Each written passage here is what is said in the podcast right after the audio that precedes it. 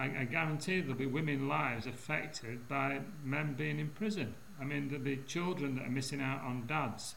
There'll be wives missing out on husbands. So it doesn't just affect the, the man in jail, it affects the women that are, are part of that, uh, that man's life as well. So by helping men, we help society as a whole and we definitely help women. Hi, I'm Naomi Murphy, and this is the Locked Up Living podcast where we talk with a wide range of people about harsh aspects of institutional life. We also explore some of the ways to overcome them and to grow and develop. I'm David Jones. So join us every Wednesday morning, 6 o'clock UK time, for a fresh podcast. So, really delighted to welcome along today's guest, who's Nick Fletcher, the Conservative MP for Don Valley, where he's represented um, Don Valley constituents since 2019. We were particularly interested in having Nick on the podcast to discuss his work as chair of the All Party Parliamentary Working Group for issues concerning men and boys, since men and boys are overrepresented in the criminal justice system, which we uh, talk about a lot on this podcast. Welcome along today, Nick. Thank you. Nice to meet you. Thank you for having me. Hi, Nick. Thanks very much for coming along. It's really good to uh, meet with you. Um, I'm going to ask the first few questions, which are mainly about sort of process, mm-hmm. really, because um, we're interested in process. One of the things that got us started on this podcast business was that we wanted to think with people about ways to achieve positive change. Um, about the mechanics of that, about the techniques that may facilitate mm-hmm. it, and things like that. Well, you're obviously central to the nation's process mm. regarding these these issues. So, thanks very much for being here. What is the history of the Men's and Boys Working Group? can you tell us something about it, and how did you come to be involved in it? Well, I wasn't uh, part of it right at the beginning. I think I joined just a, just a little later. Uh, it started relatively early in, uh, in my time becoming a member of Parliament. I believe it was a chap called uh, Chris Bradley who um, spoke with a gentleman called Mike Bell, who runs an, a men's issues website uh, called Equilaw. And they asked a chap that they knew called Mark Brooks, who runs Mankind Initiative. Uh, and I think basically they all come together and thought it would be a good idea if Parliament had a, an all-party parliamentary group for issues affecting men and boys. Uh, and I was uh, a member of a member of the group, but um, as um, as time progressed, I was uh, becoming more and more interested in, in, in this issue, and uh, well, I'm sure we'll speak later about about that. But uh, yeah, that's how it actually that's how it actually started. So it is thanks to the, the three chaps that I've just uh, just mentioned there. Really. And um, when was that, roughly speaking? I believe it was um, beginning of 2020. Uh, I was elected uh, in December 2019 and uh, so it would have been early 2020, I believe. Right, thanks very much. So quite late on in the day, uh, really. Uh, that's mm-hmm. that's interesting by itself, isn't it? I think one of the people we've spoken to quite recently has done some research at Aylesbury Prison on that uh, transition from uh, a young offenders institute into a, a sort of uh, male man's prison. It's a terribly kind of interesting and rather mm. neglected uh, area. So, who decides on the membership of the, the, the, the, groups? Because this one doesn't seem to be particularly all party. Why do you think that is? It's, it is. It's, in all fairness, we've we've got. I've actually got the, the latest numbers here, uh, and it's 19 Conservative members, seven Labour members, four Independents, um, and three from uh, other parties and three cross bench benches. So I don't think it's it's not it's not too far off the ratios of what we've uh, of what we've got in Parliament. And we we have 21 men and, and 15 women members too, which is which same again. I'm really quite quite quite pleased about. I think that's the one thing that we do tend to forget when we're talking about men's issues is that I mean one of the main reasons why I want to get involved in men's issues because it does have such an effect on women. Uh, just like women's issues, have an, have an effect on men. And I, I do think we tend to silo these things. And so it's fantastic that we have got 15, 15 women members in there too. Um, because, we, and as, it, as in the title, all party, we, we need people from both sides of the house to, to bring to bring their experiences to groups like this. Um, obviously, in the house when you see it, it's, it's definitely um, us and them. And uh, the, Prime Minister's questions is a perfect example of that. But when you move away from the chamber, there is an awful lot of um, collegiate work that goes on. And uh, I've got, I, I do have some good friends that uh, are in other parties too. But uh, back to your question, sorry, I do seem to have gone off that. We write to every MP um, and ask them if they would like to be like to be members, and obviously those um, those that do uh, do do come along. There is, I think, there's in excess of 700 all-party parliamentary groups, and you, I do believe you can end up joining too many. Um, I'm, on, I'm the chairman of only one, and this is because this is where I want my uh, my main efforts as as part of um, that work as an MP need to need to be. I'm a member of I think eight or nine APPGs, but I'm the chairman of only of only one. Um, and I think I think that's in, I think that, I'd love to be a member of lots more because there's so many uh, subjects interest me. Like I'm sure you've you've got so many interests uh, that uh, that you'd like to pursue. But I think to make any real progress and to see any real change, you do have to um, hone in on hone in on um, a few a few a few issues, but not uh, not too many. Yeah, I can see that. So there there can be a tendency to assume that all men are automatically more privileged than all women. Naomi wrote these uh, questions. I'll uh, just uh, point out because I always think, you know, particularly when I used to take my car to the garage, that women were more privileged than men. I used to hate going to the garage, but of course, I think you're an engineer by background, aren't you? Um, yes, I'm an electrical so, contractor. Yeah, so you probably didn't have that experience uh, at all. But do you think there are areas of life where men are more disadvantaged?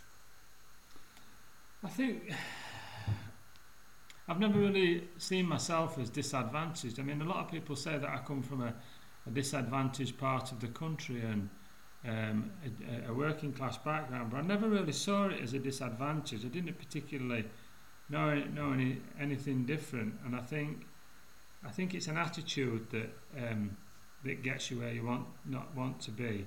But I mean, obviously, we all know um, that there's women have suffered at the at the hands of at, at the hands of uh, men for, for many many years. I mean. The, just going back to actually getting a vote and uh, just being treated equally in the in the workplace, same equal pay and things like that. So there's been a huge issue there, uh, and I think it's extremely important that those issues were were dealt with. I believe in um, trying. We all want a fair society. I don't think society and life's fair, but we should always try and get to that point. But I think we've definitely taken his eye off the ball while we've been trying to make amends um, for the you know I mean for the for the centuries of things that have that have probably gone gone the wrong way, well have definitely gone the wrong way. But by, by trying to correct those, I think sometimes we overcorrect things. I think that's I think we can do that in all walks of life, uh, not just between uh, male and female, just be, between lots of different things. We tend to overcorrect. But I also do think we tend to forget people as well. When we when we concentrate on one demographic, we do tend to forget the other demographic. And the unfortunate thing is, is that the statistics prove that men are men are really really struggling. I mean, 95% of the prison population is male. That can't be right. Now, does that mean I want 50% of women in? of course, it doesn't. But it, we're, we're looking at something there which is try. And I would imagine many of those men that have committed those crimes, there may have been uh, crimes uh, against women, or there will have been, I, I guarantee there'll be women lives affected by men being in prison. I mean, there'll be children that are missing out on dads, there'll be wives missing out on husbands. So it doesn't just affect the, the man in jail, it affects the women that are, are part of that, uh, that man's life as well. So by helping men, we help society as a whole, and we definitely help women. I mean, it's it's just it's just a given that that, that will happen. We will help women. which is a, a wonderful thing to, to, to do. So I think I do think we do overcorrect, and I do think there has been neglect in, in, in men's lives. I mean, the other statistics that we've got 75% of the suicides are men, which is, again, is terrible. I mean, the age gap, I mean, women tend to tend to live, I think the average age uh, of a lady is 81, with men it's around 77. Why is that? I mean, it's fantastic that we're getting to these ages now. These ages weren't even dreamed of 60 years ago for anybody. But why is that happening? And so we need to we need to look into this, and that's that's all I'm ever asking to do as the as the chair of the APPG. I'm a men's minister, and all these other things that I've been asking for since I became a member of parliament is let's look into it, find out why, and that's what I believe we need to do. I think it's really interesting to, to notice those disparities. But I wonder, do you think we run the risk of of not seeing some other nuances by gendering um, disadvantage? Uh, for instance, class might be a confounding variable there, might it, in terms of um, age of that might be adding something else else in um, to the picture. Yeah, I mean, I, this is just it's not a single issue. I don't think any any are. Um, but I definitely think it's a, a huge issue, and uh, it affects 50% of the population or thereabouts. I mean, it is. I, I am the chairman of, the, of an all-party parliamentary group that covers 50% of the population. This is a huge amount of people that we're talking about here. Now, I'm not saying we should ever forget any any of the minority, the smaller issues where it might be 1% of the population or even 0.1% of the population. But we've got a huge issue there. We've all got men in our lives, and yeah, it, it's harder for people who come from a, um, a tougher background where I would imagine economic makes an awful lot of difference. It does, it's bound to. But I, I didn't come from a wealthy background myself, and I've still managed to make a member of parliament. Now, it almost sounds a little boastful that, and I don't want it to be. I'm just setting it up as an example that the, the economics of my background didn't deter me from be, uh, becoming a member of parliament, which I think is a wonderful thing for society. I always say to the kids in my school, look, if, if I can do it and I went to the same school as you, I can do it and you can do it. We just need to set those goals and work really hard. And um, let's not have let's not have excuses. I think disadvantage. I don't think we should be using that as a stumbling block. I think with the right attitude, the correct mentors, the right role models, um, and a and a society that thinks tries to think about everybody and doesn't leave anybody behind, then we can do some wonderful things. Thank you, Nick. That's a very uh, honest and helpful uh, answer. Um, I'm beginning to think that I know the answer to my next question already, um, because I was going to ask if you thought it was helpful to to to sort of split up parliamentary business on the basis of sex and gender, or is it just necessary because that's the way things are? Yeah, I think it is.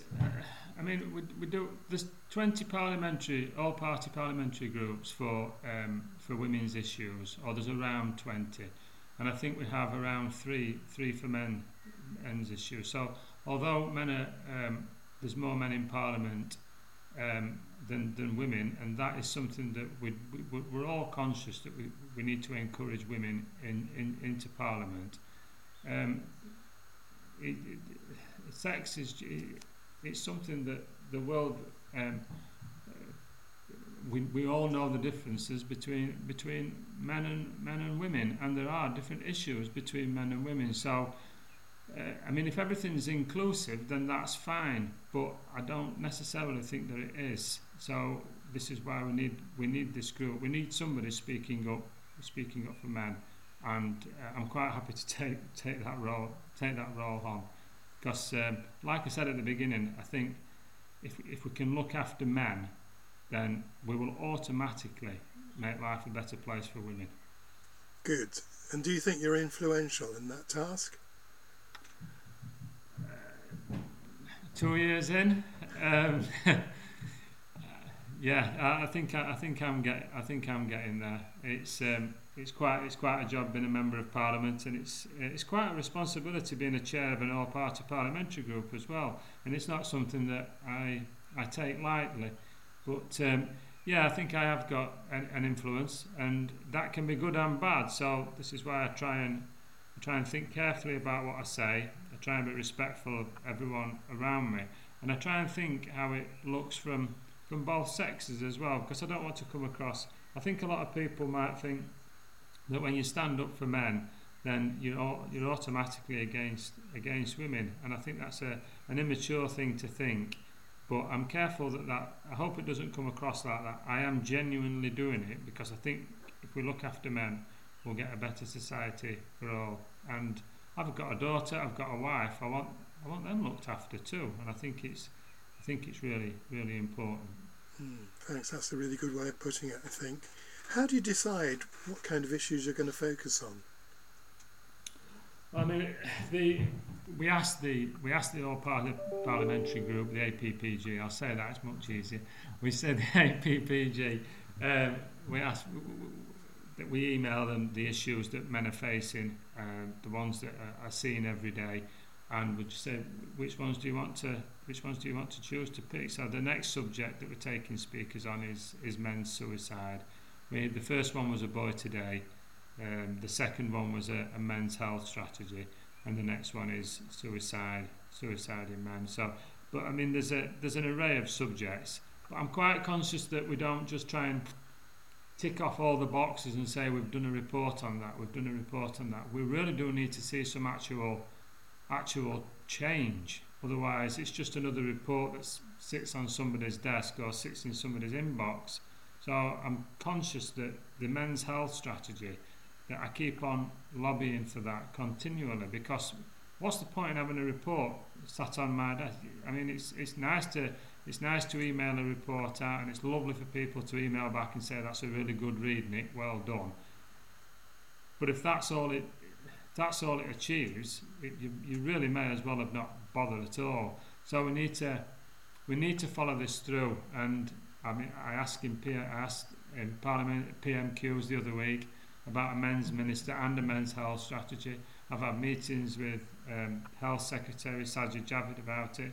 I've spoke to Health Minister Ed Argar. I've spoke to Health Minister uh, Maria Caulfield. I'm continually at this, and I think that's what I think that's what we should do as MPs. But I think that's what the public should do too. I do sometimes think that the public think that um, you know, if you write to your MP, then then that's one letter should solve it, and it's it's not it's not like that. It's not like that being an MP, and it's not like that as an individual. If if you really want to achieve something, you've got to keep on at it, and it can take years. And I think we have to be realistic with these things. It can take five years, ten years, it can take thirty years for things to change, but you've got to keep on. And while I'm in this position, then I will continue asking for a men's health strategy and a men's minister until A, I see something change. So we see some of these statistics drop massively. So all of a sudden we see a massive reduction in men's suicide. Well, then fantastic. And if we see a massive reduction in prostate cancer, and we see a huge reduction in the men that are struggling with alcohol and obesity, and a huge reduction in mental health issues, then, then we'll stop. There'll be no need for it. But while ever there's a need for it, then it's my job to keep on doing it while I'm in this position. And I hope to be in this position for a long time, but we'll, we'll let the electorate decide that.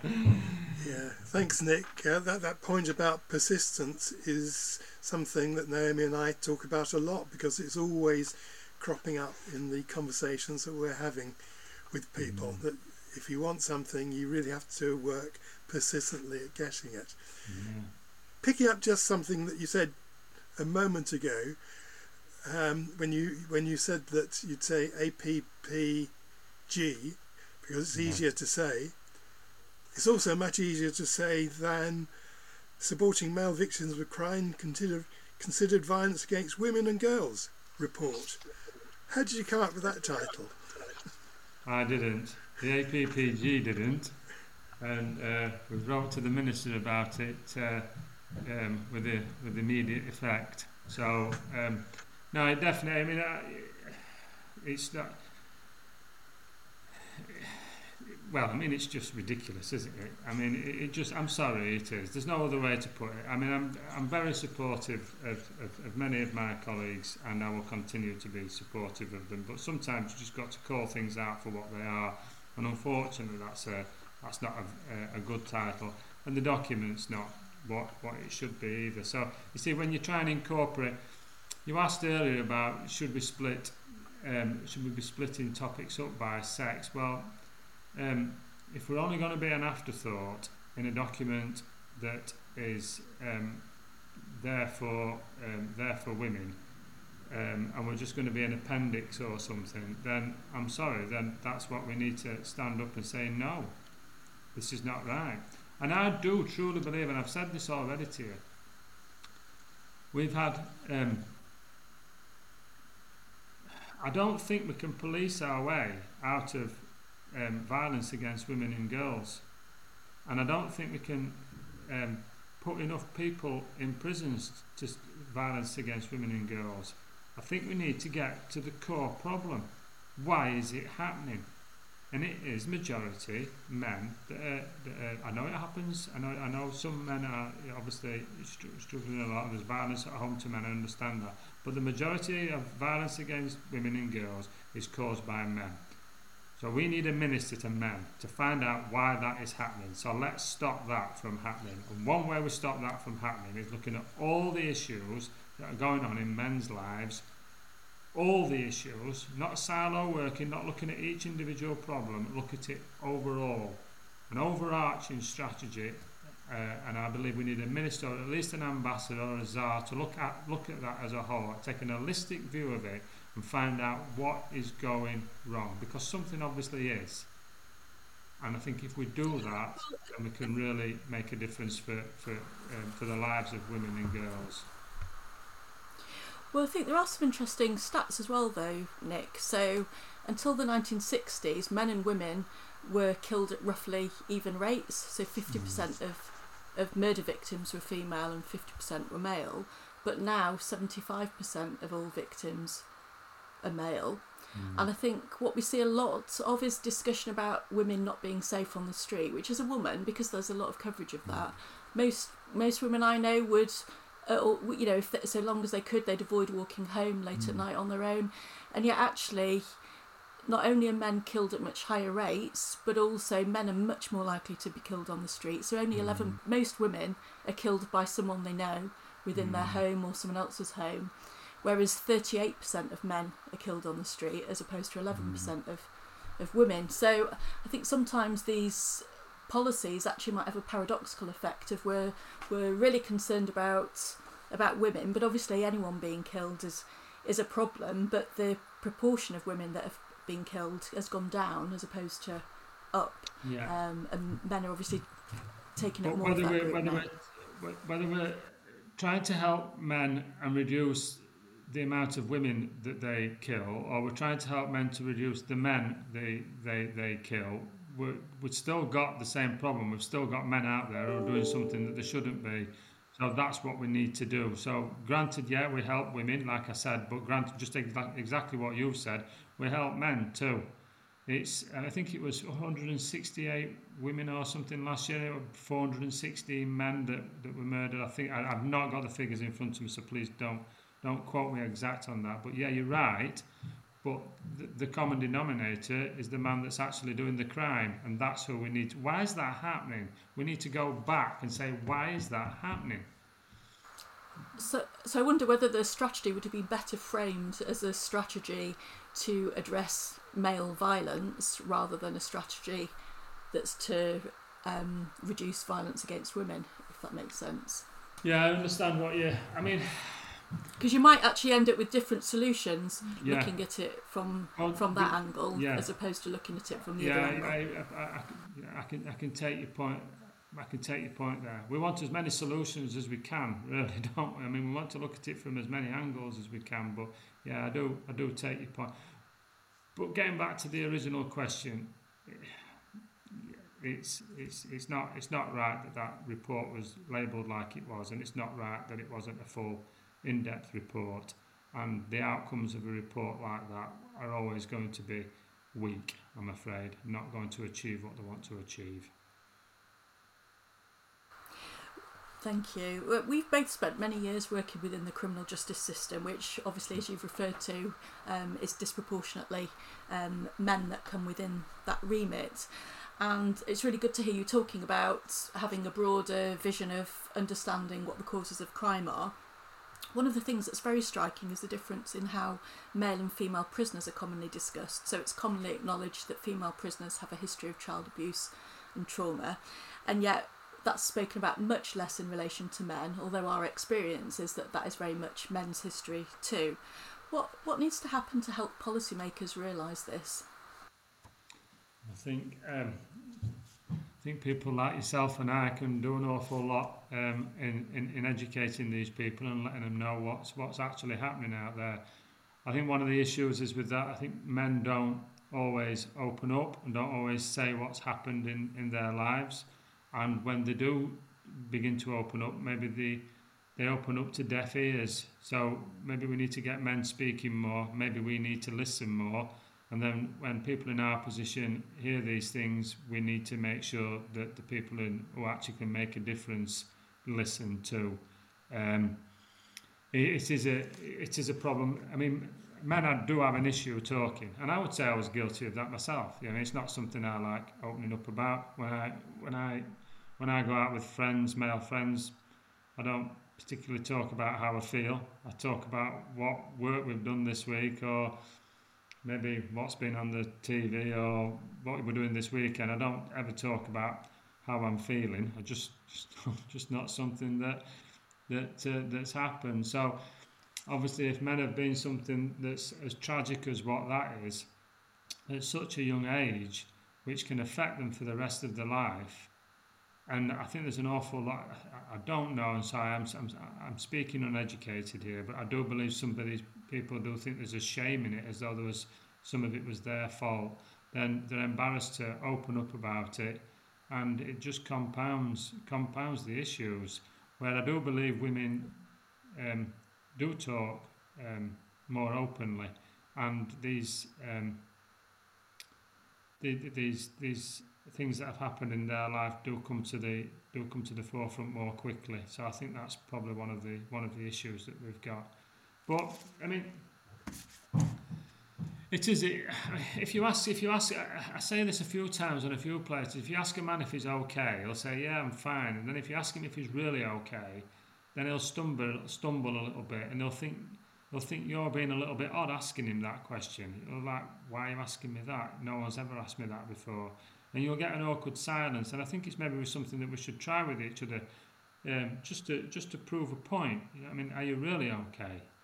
No, are you really okay? And um, it's just not something that we're accustomed to doing, and it's going to take a long. You're not going to fix this overnight. It's going to take years and years and years to do. But um, the more we talk about it openly, and the more people listen, and the more people think, well, yeah, it is okay to say this. I mean, we don't want.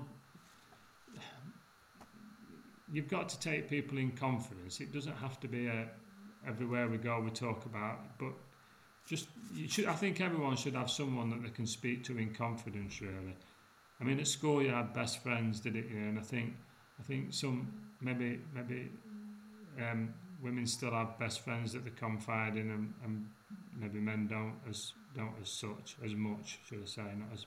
So, but I'm only speaking from my own personal experience. There, I mean, we'll, we'll be taking information, uh, evidence sessions on that, but I just I'm just speaking from my own.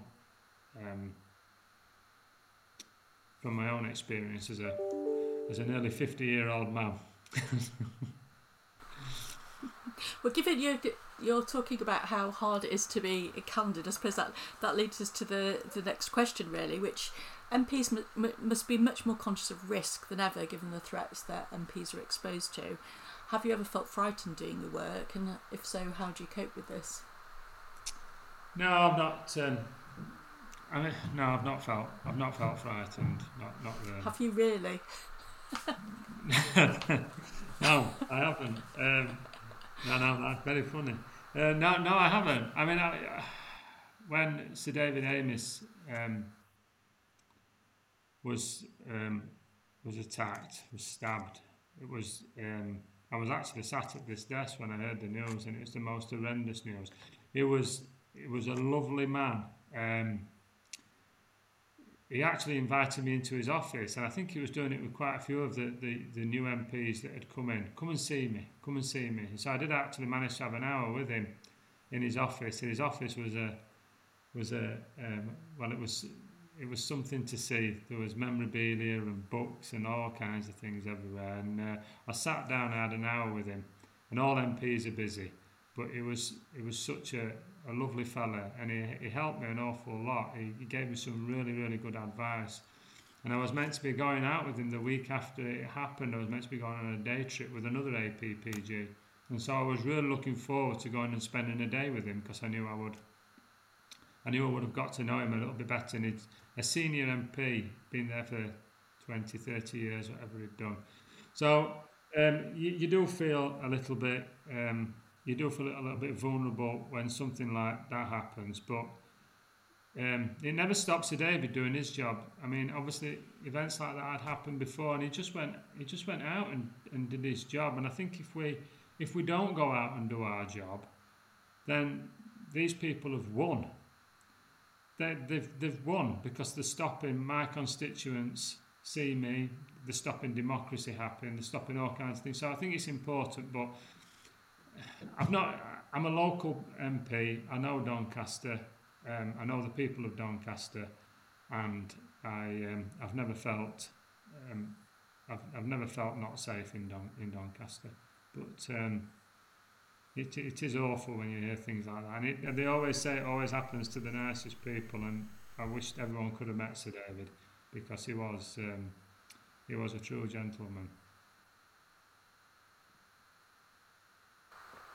It's awful for people to be killed um, going about doing some business that's actually in the benefit mm. of, of, of others. Um, that seems particularly unfortunate, doesn't it? Yes. A few of our guests have spoken about the importance of compassionate leadership to ensure a culture of compassion trickles down. Mm. All have emphasised that compassionate leadership involves taking responsibility, so it's not just about saying nice things to one another, but but the compassion is part of that. Is there much of a culture of compassion in the House of Commons?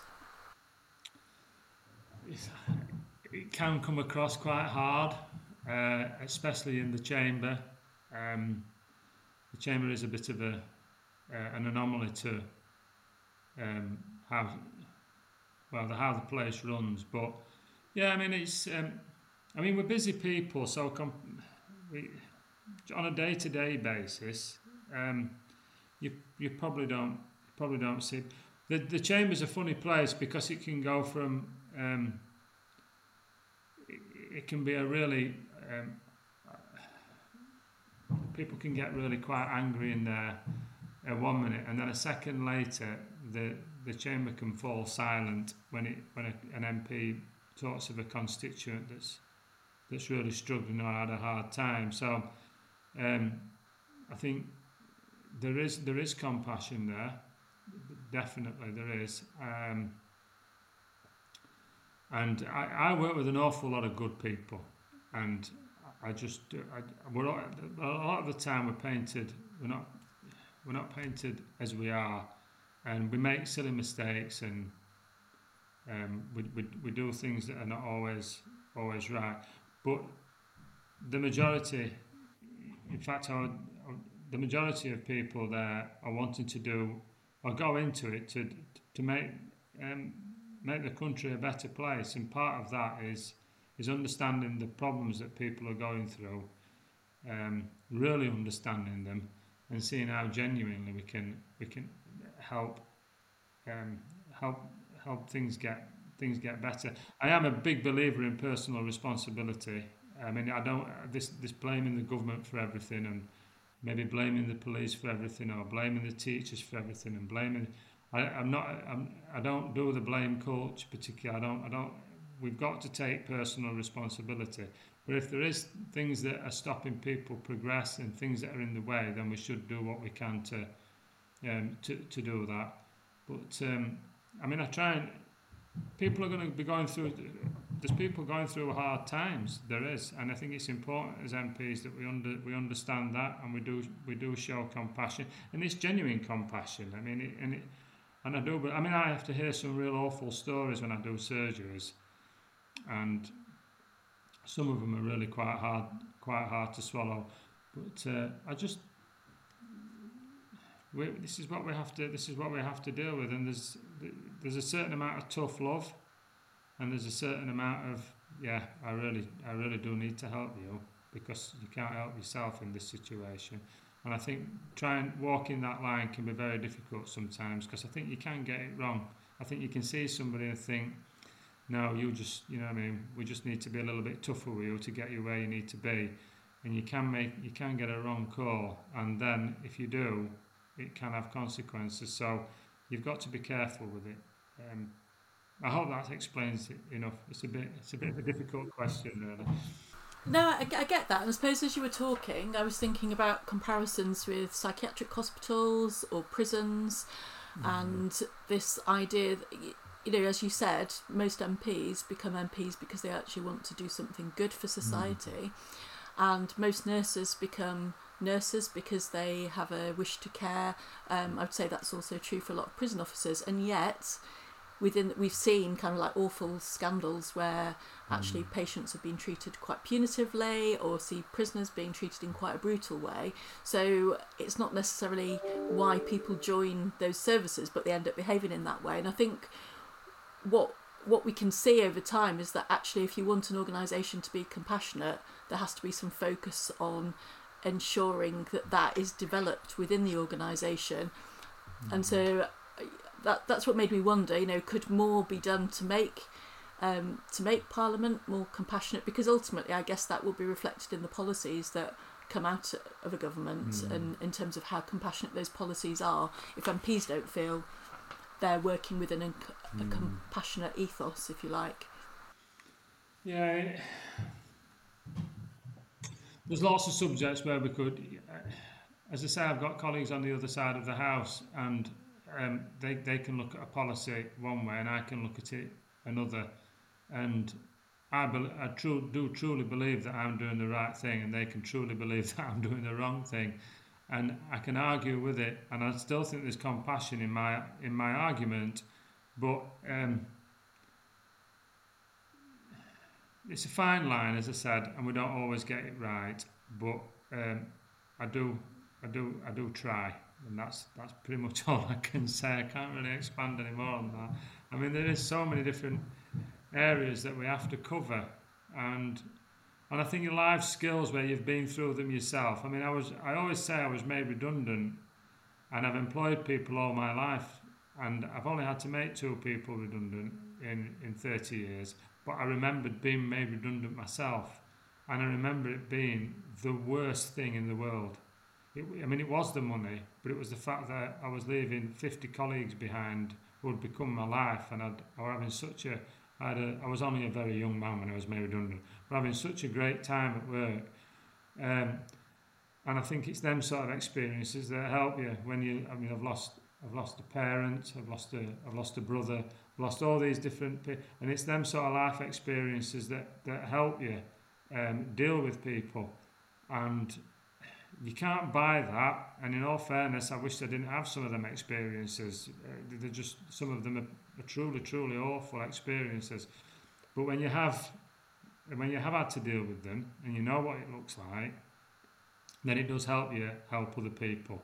And and I think, yeah, I've um, I've had quite a varied life, so hopefully that's um, hopefully that'll help me help my constituents and. Uh, that's all you can ask, isn't it, really? Well, well, it is, and I think that's a great example of why it's so important for people to have had jobs where they are interacting in, you know, in the real world um, mm. outside of Parliament in order to understand the impact of decisions.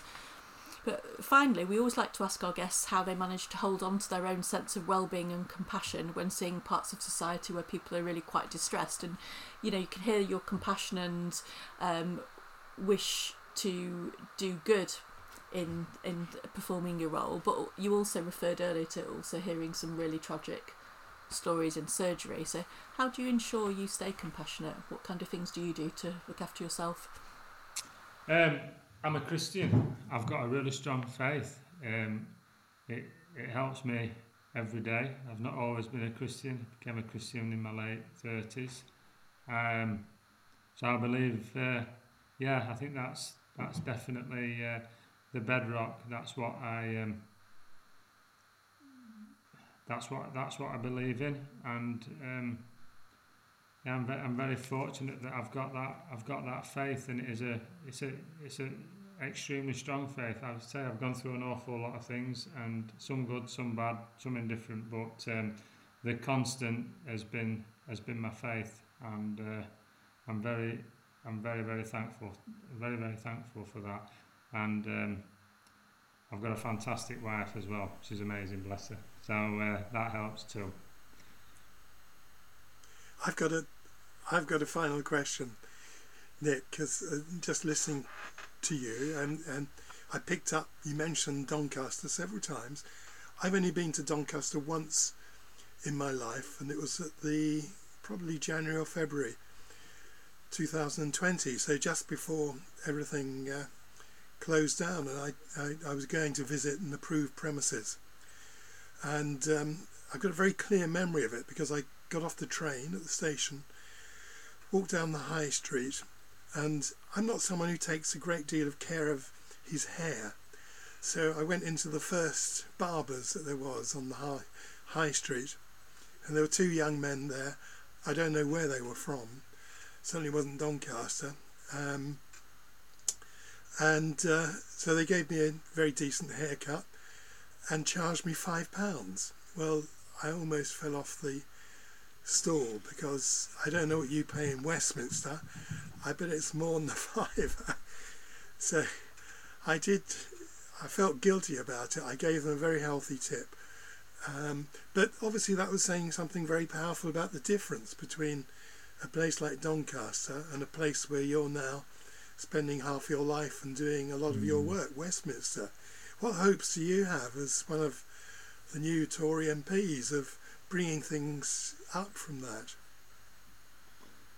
So that's a bit of a cheeky question. I appreciate we didn't warn No, you. no, no. It's a fantastic question. Uh, I mean, an MP really. I mean, the APPGs are, uh, um, are, are extremely important. But my my single job really is to make um, Doncaster a um, a, be- a better place for everyone for everyone to live and uh, for the opportunities to be there for the, the, the young people. There's an awful lot. Um, there's an awful, there's a brain drain from Doncaster. There's an awful lot of clever people that um, they go to some quite good schools in Doncaster. We've got some good schools, and they, but as soon as they leave school, it's university, and then it's uh, the um, the Golden Triangle or Southeast, or and and we, and we don't and we don't particularly see them again. So we need something that's going to keep people here uh, and attract and attract um, people here.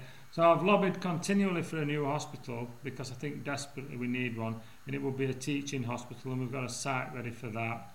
And I think a, a, a new a, a new hospital in the town centre would do wonders for the town centre to get people there. I'm lobbying for the Great British Rail headquarters, which is another um, would be another huge achievement for Doncaster. I think a lot of town centres have lost have lost a lot because there's no reason for people to go anymore. We used to go and book holidays there. We used to go to the bank. We used to go to the opticians. We used to lots of different things. We've got no reason to go anymore. Well, if you put a hospital in the middle of Doncaster, which is the site for it, and you, and you had Great British Rail headquarters there, then all of a sudden you've got a reason for people to be in the middle of Doncaster, which is which is really good. And then over in Don Valley, um, we've got the airport, and we're hoping for an advanced manufacturing research centre there, what's similar to the one that they have in Sheffield. And if we manage to get that there, then we could end up with the likes of Boeing in Doncaster, which would obviously bring some quality, real quality jobs to, to Doncaster, which would be great. And I mean, we've got lots, so many other things as well. I mean, we've got the, it's the oldest flat race course in the world. We've got the Yorkshire Wildlife Park, which is absolutely amazing. I go there quite often. It's a really great place. And I mean, I spent a lot of time touring the UK, like many people have done through COVID. We've not been able to go abroad, and I'm not. I mean, I think I think this country is an amazing. Anybody who knocks this country, I mean, it's a it's the best country. I mean, it really is. I love England. I love Scotland. I love the UK as a whole, and I do like Doncaster. I love Doncaster to bits, but I've been all the way around it, and I think Doncaster punches well above its weight. I think Doncaster's a great place. And if you can get a haircut for five pound, well then it's worth that anyway, isn't it? So, uh, so there you go. But um, no, no, I mean it's it, it is a. I didn't want to. I, could, I didn't want to be a member of parliament anywhere else. And there's nowhere else. If, if they offered me a safest seat there is with a twenty thousand majority, I wouldn't take it. This is. I'm not going no, nowhere. If I win this one again, then I'll keep on doing it. If I lose, then I'm not going anywhere else. This is it. Brilliant. So come back Thanks to very Doncaster. it may happen. Love to see Thank you. you. I think you've been, uh, you've come across a very honest and compassionate person, Nick. Thanks very much. Thank you, that's great.